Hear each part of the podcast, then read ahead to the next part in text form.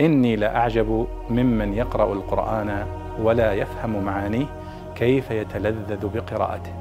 كيف يتلذذ بقراءته. سائل يسأل عن معنى قوله تعالى ومن يرغب عن ملة إبراهيم إلا من سفه نفسه. يقول ما معنى سفه نفسه؟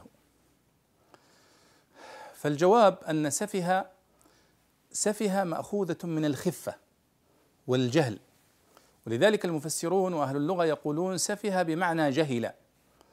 وقد وردت في القرآن الكريم اشتقاقاتها كثيرا. سيقول السفهاء من الناس السفهاء جمع سفيه من نفس الدلاله ولا تؤتوا السفهاء أموالكم. وإذا قيل لهم آمنوا كما آمن الناس قالوا أنؤمن كما آمن السفهاء؟ فالسفهاء هم خفيفو العقل.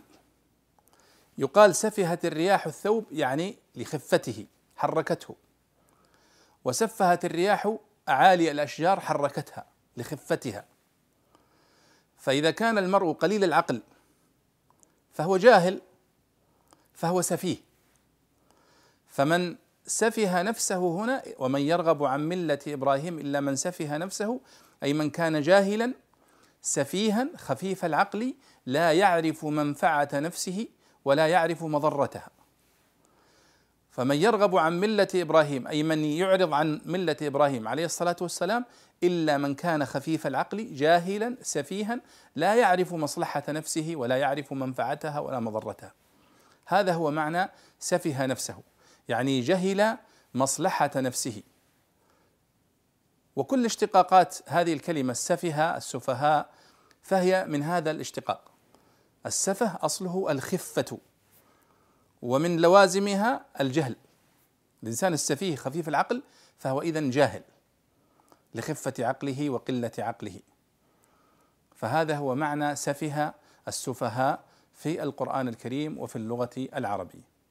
وقد استخدمت هنا في القرآن الكريم في الدلالة على السفهاء الذين اعترضوا على آه، تحويل القبلة والمقصود بهم اليهود والمنافقون. وهم كانوا أهل جهل وأهل سفه وأهل خفة في العقل ولذلك لم يسلموا ولم يؤمنوا بالنبي صلى الله عليه وسلم لجهلهم بمنفعة أنفسهم وبما ينفعها وينجيها في الآخرة. هذا اذا معنى ومن يرغب عن ملة إبراهيم أي من لا يستجيب لها ومن يعرض عنها يرغب عنها يعني يعرض عنها إلا من كان سفيها من سفه نفسه وجهل منفعة نفسه وخف عقله وقل علمه والله أعلم.